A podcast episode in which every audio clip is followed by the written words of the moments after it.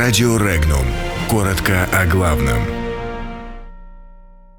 Запад принялся обвинять Россию в блокаде Киева. Россия должна устранить барьеры в торговле с Индией.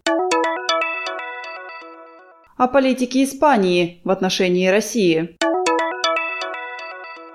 Самолет-разведчик США направился в акваторию Черного моря. В Литве обвинили Россию в блокаде Украины. Во Франции хотят ввести всеобщую воинскую повинность.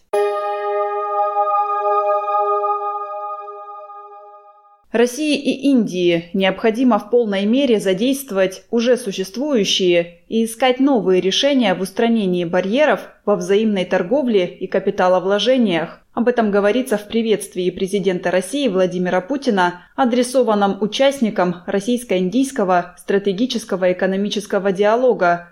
Форум проходит в Санкт-Петербурге.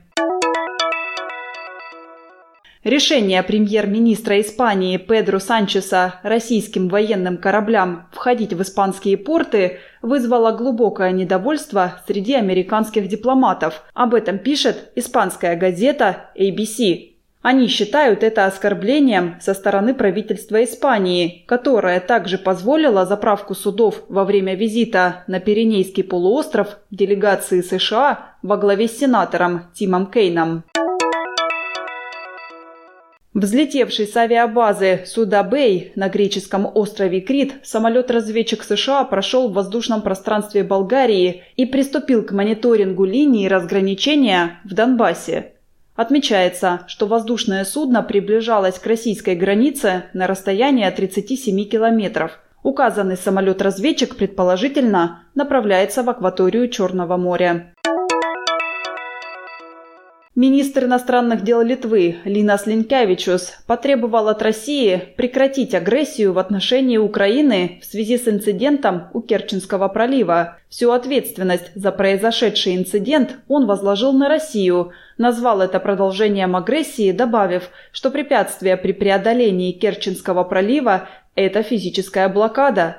Он также выразил надежду, что аналогичную позицию выразит международная общественность.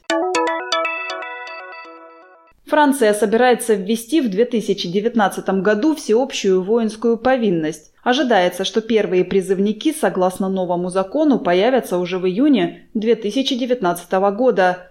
Напомним, всеобщая воинская обязанность была отменена во Франции в 1997 году.